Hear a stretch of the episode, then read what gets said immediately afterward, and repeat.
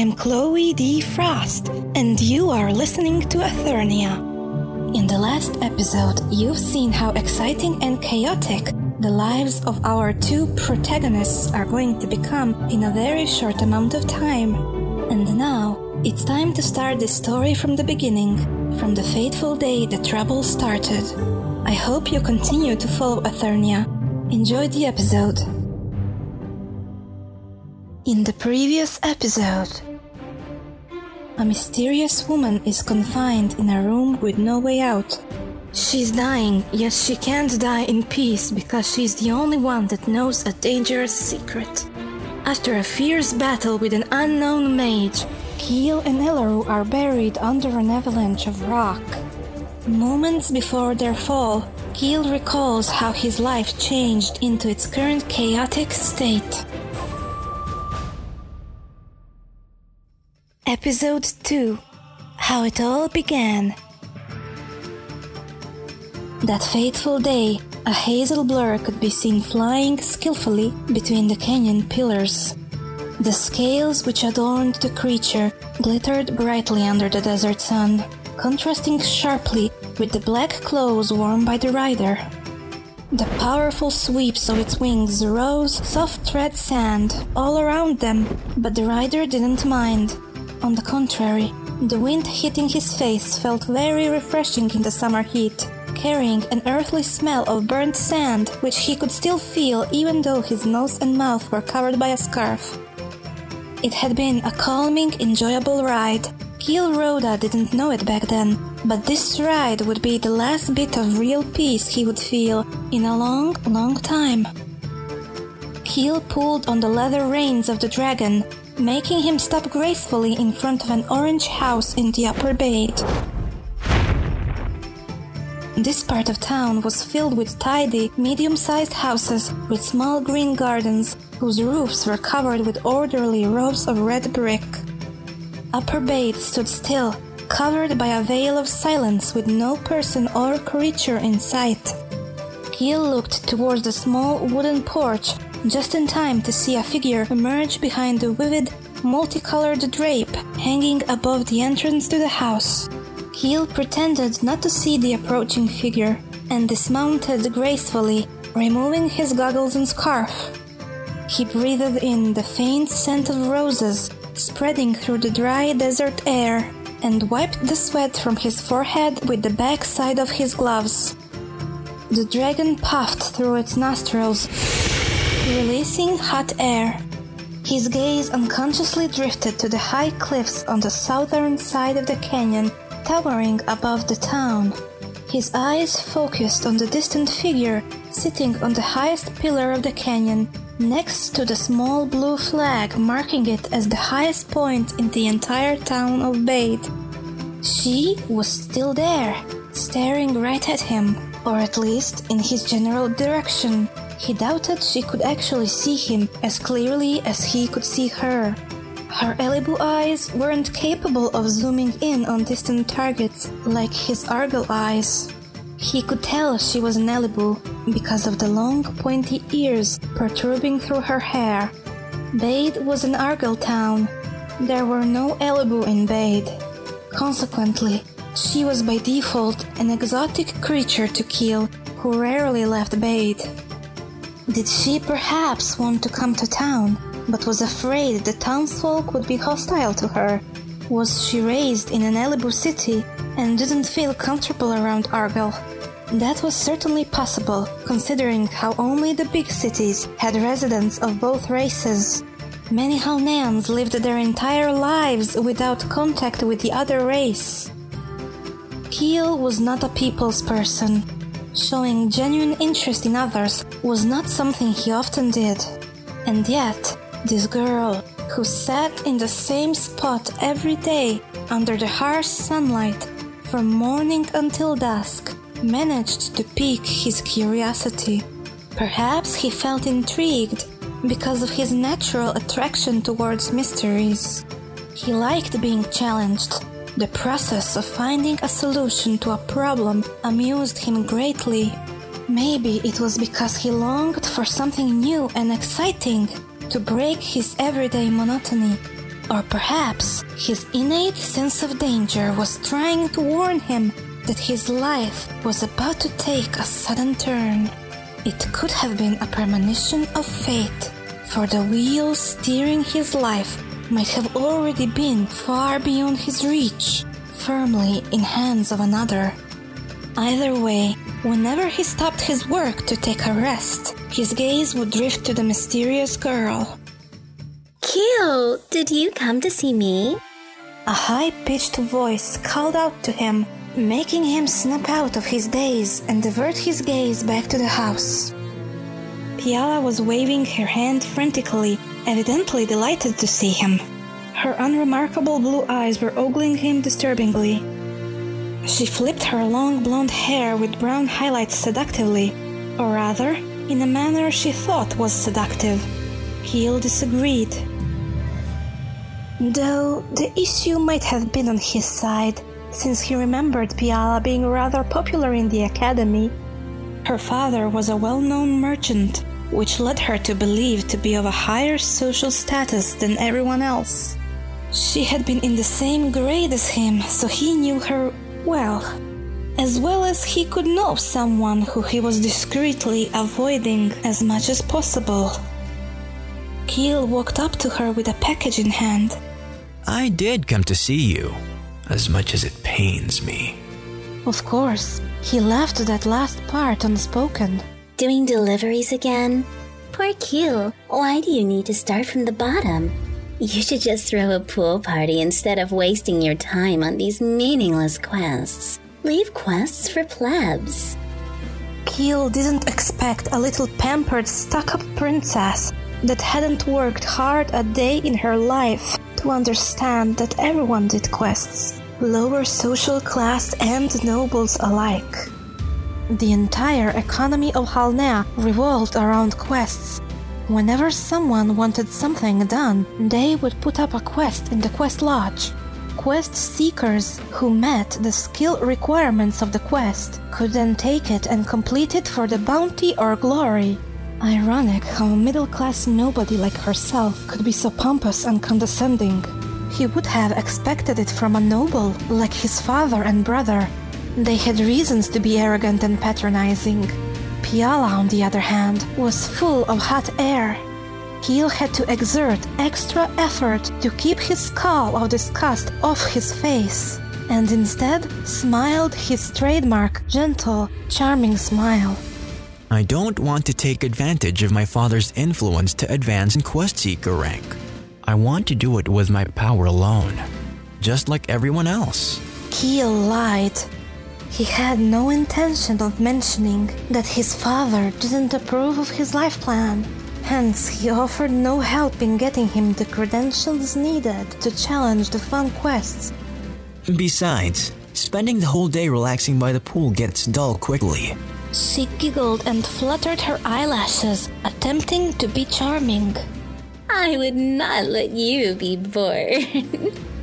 Keel swallowed down the bile silently, trying to ignore his gag reflex, and handed her the package addressed to her name.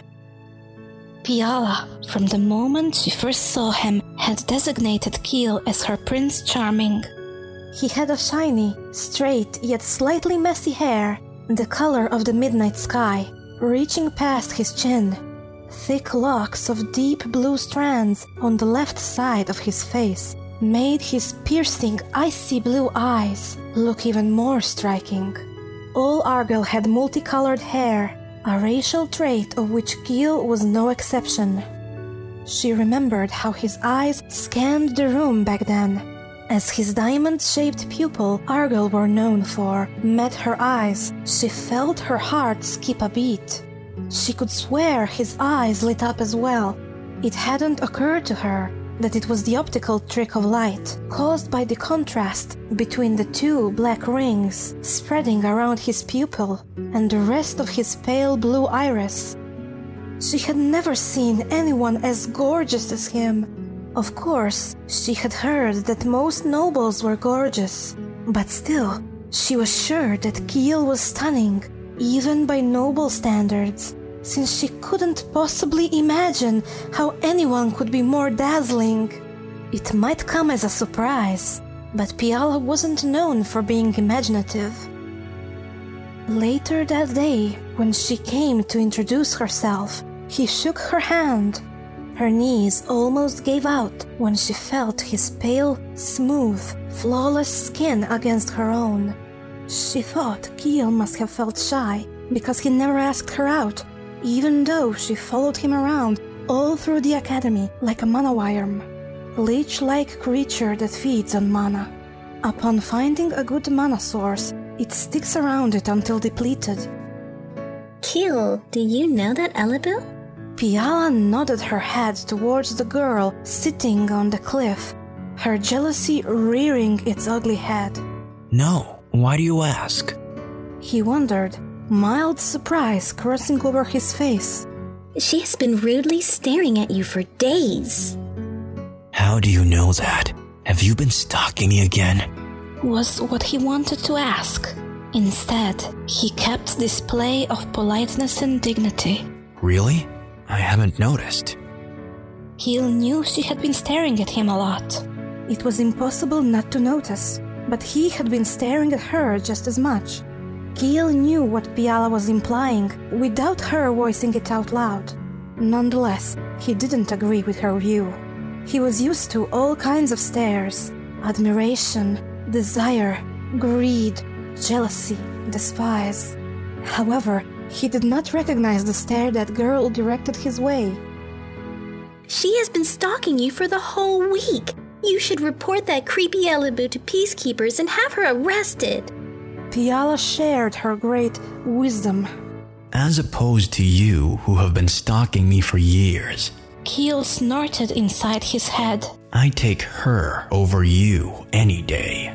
Instead of saying what he honestly thought, he hid once again behind his lovely smile and flawless lies, pretending to be someone else. We mustn't be quick to judge. She might have a good motive for coming here each day. He reasoned with a soft, understanding smile. Though the calculating, selfish monster concealed behind his cold eyes would never say it in such a way, this time his words weren't all a big lie. Piala clasped her hands and looked at him with admiration. As expected from Keel, you're always so understanding and gentle. Keel barely managed to mask his bitter smile. Yes, that's what is expected of him to be picture perfect. No one was to know the real him. To everyone, he was a well mannered son of the influential and prosperous family of mages from the noble bloodline. A person who everyone liked. A person who had many friends. The sad truth was that while many might have considered themselves his friends, there were none he considered as friends. It wasn't just because everyone had an ulterior motive for befriending him. It wouldn't have mattered, even if their intentions were pure, because Keel didn't like people. People were selfish, noisy, tiring, and complicated. Keel found the most joy in quiet solitude. Understanding and gentle? What a joke. Keel thought. He imagined twisting Piala's scrawny little neck. He hated her. He despised pretending to be such a person. And yet, all he ever did was bury that hate deep down and smile his signature smile. You flatter me, Piala. Take care. I must continue my work. Piala giggled and waved. See you later. You're welcome to stop by any time. He nodded and waved back in a friendly manner, knowing inside he would never, ever take her up on that offer. He straddled his dragon and hightailed it out of there as fast as he could without revealing he didn't want to stay there a second longer than he needed to. He could feel Piala's eyes checking out his behind. He never looked back. In the middle of the canyon, surrounded by rocks, a mesmerizing female sat motionlessly like a statue. The only part of her that showed that she was not a flawless sculpture were fingers of her left hand. They seemed to be playing with a strange crystal. She was twisting the crystal and passing it from finger to finger. The crystal seemed to be a different color each time one looked at it. It was an interesting object. However, her enchanting eyes weren't focused on the crystal. They were focused on someone or something far away. Yet she didn't seem to mind the distance at all. Inside her bubbled excitement until it finally showed on her face in the form of a smile. No one was close enough to be able to see that smile, which was a good thing, for the beauty of that smile could cause the earth and the sky to rumble, flowers to wither in shame, and the sun to shy away. What is it? She murmured. Are you asking me to come closer, or are you telling me to stay away? She didn't stop to ponder, nor did her smile leave her face. Call of life or call of death, it matters not. Those that are not truly alive need not fear death. Sun had already started coming down when Keel was done with his work. He breathed in the fresh evening air, basking in the soft pink and red light of the sunset. Keel looked up at the bright white moon high in the sky. The smaller of the two moons circling Halnea was also hovering on the horizon, crescent and glowing orange. What should I do now? Keel wondered. There was no place he wanted to be. There was no one he wanted to see. He instinctively looked up to the cliffs. She was gone. The Elibu girl was no longer sitting on the cliff. Keel searched the horizon for her silhouette, but couldn't find her. What's going on? She never leaves before the sun sets. Did the summer heat finally get to her? When did she leave? He exhaled and quieted his thoughts. It's none of my business what she does. I don't care if she falls down a cliff and dies. He walked towards the deciduous forest to the west of Bade, thinking of taking a long way through it to the Rhoda mansion like he always did. Although the woods were not dense enough to completely shield him from view, at least the wildlife was not abundant in the proximity of Bade, so it still provided him with peaceful seclusion and since the trees were about 20 meters high with sturdy branches, he could avoid monotony by switching between walking and jumping from branch to branch.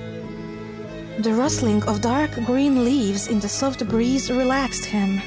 With each breath, he could smell wood and dried leaves. It was a melancholic and refreshing scent. He strolled, dragging his feet, enjoying the silence and solitude of the forest. Night had already fallen by the time he came close to the other side of the woods. It's not like someone was waiting for him back home, or that he really wanted to go back there. Therefore, it's no wonder he took his time. Suddenly, he felt a presence, an aura, foreign mana. His eyes widened. It appeared out of nowhere. He wouldn't be careless enough not to notice it before which means the person had concealed their presence intentionally. The body of every living thing constantly let out mana, which created a unique aura. Like breathing let out hot air, mana was the breath of life. Most living creatures had the ability to sense foreign mana, detecting the presence of other beings in their proximity, which meant that it was difficult to sneak up on a creature with an acute mana sense. To combat that perception, predatory creatures had come up with a technique to conceal their presence. To prevent the mana from being detected, it had to be hidden behind a carefully crafted barrier. For creatures with slow mana flow, it was easier to control the mana leaving the body, keeping it just under the barrier. Controlling the movement of a few mana drops was simple. However, the technique became exponentially more difficult, with the increase of mana flow turning extremely hard, extremely fast. For most mages, hiding the presence was a formidable skill that required a precise and proficient mana control. Keel remembered the time his father took him hunting many years ago. He ordered him to capture a small dragon and left him alone in the forest. Dragons had keen senses. They were predators that relied on hunting other creatures so they could pick up mana from hundreds of meters away. The direction of wind had little influence on mana, since mana had no physical form. It was pure energy, though he had to watch for the wind too, because even if he hid his presence, it would be in vain if the dragon caught his scent. It took him the whole day before he managed to control his mana well enough to conceal his presence from the dragon. Luckily, or unluckily, as it turned out later on, he didn't have a lot of mana that he needed to keep in check, or else the task would have taken several days. Keel turned quickly to the source of the presence. It was close by. Argyll eyes had great sight, even in the lack of light. However, Keel struggled to see any movement besides soft wavering of the leaves. His hearing didn't help him much either. The only sound Keel's ears could hear was the rustling of the leaves as the breeze passed over them. Everything else was completely silent and still. Maybe it was just a hunter returning home from a hunt. He debated whether he should just ignore it and continue home as if nothing happened. His internal struggle was interrupted by a smooth and melodic voice. Do not be alarmed. I mean you no harm. A female figure stepped out from behind a tree. She was surrounded by dense mana, forming an invisible layer of protection that marked her as a mage. Mage armor.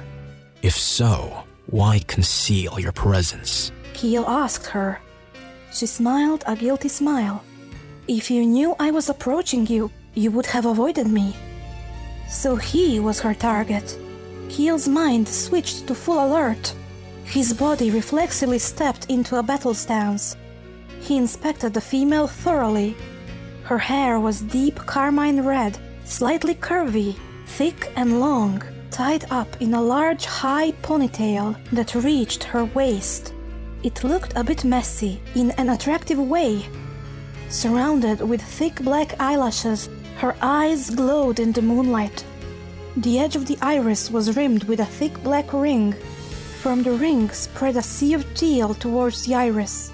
Before reaching the pupil, teal suddenly changed into bright golden yellow.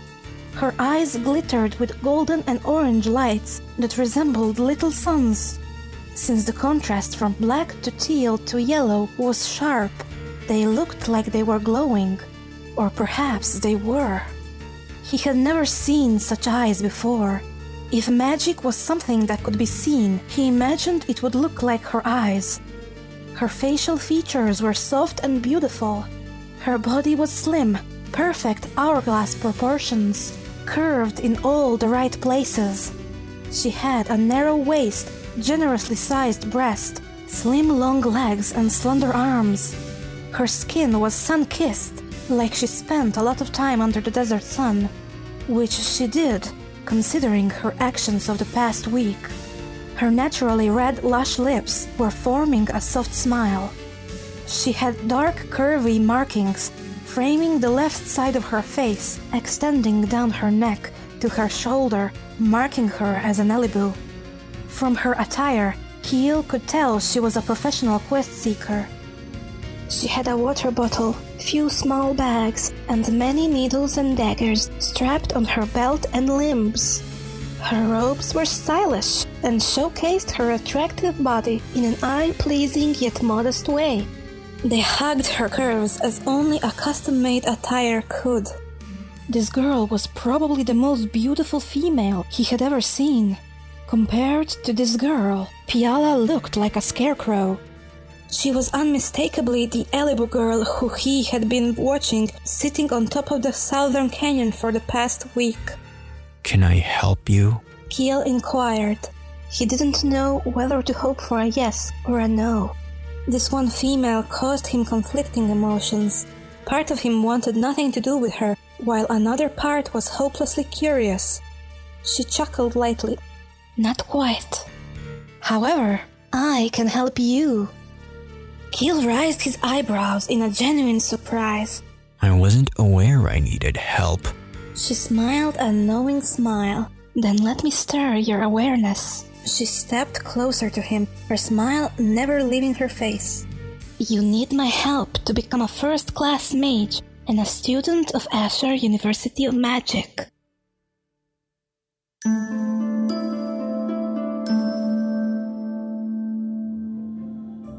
Thank you for listening. I'd like to give special thanks to my friend Christopher Backlid. He makes beautiful music, and it's thanks to him that Athernia has such a beautiful soundtrack. Thank you, Chris. You rock! You should check out Athernia.com website for news and info about Athernia.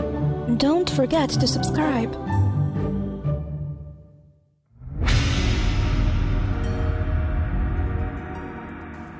Coming up in the next episode, his breathing became shallow.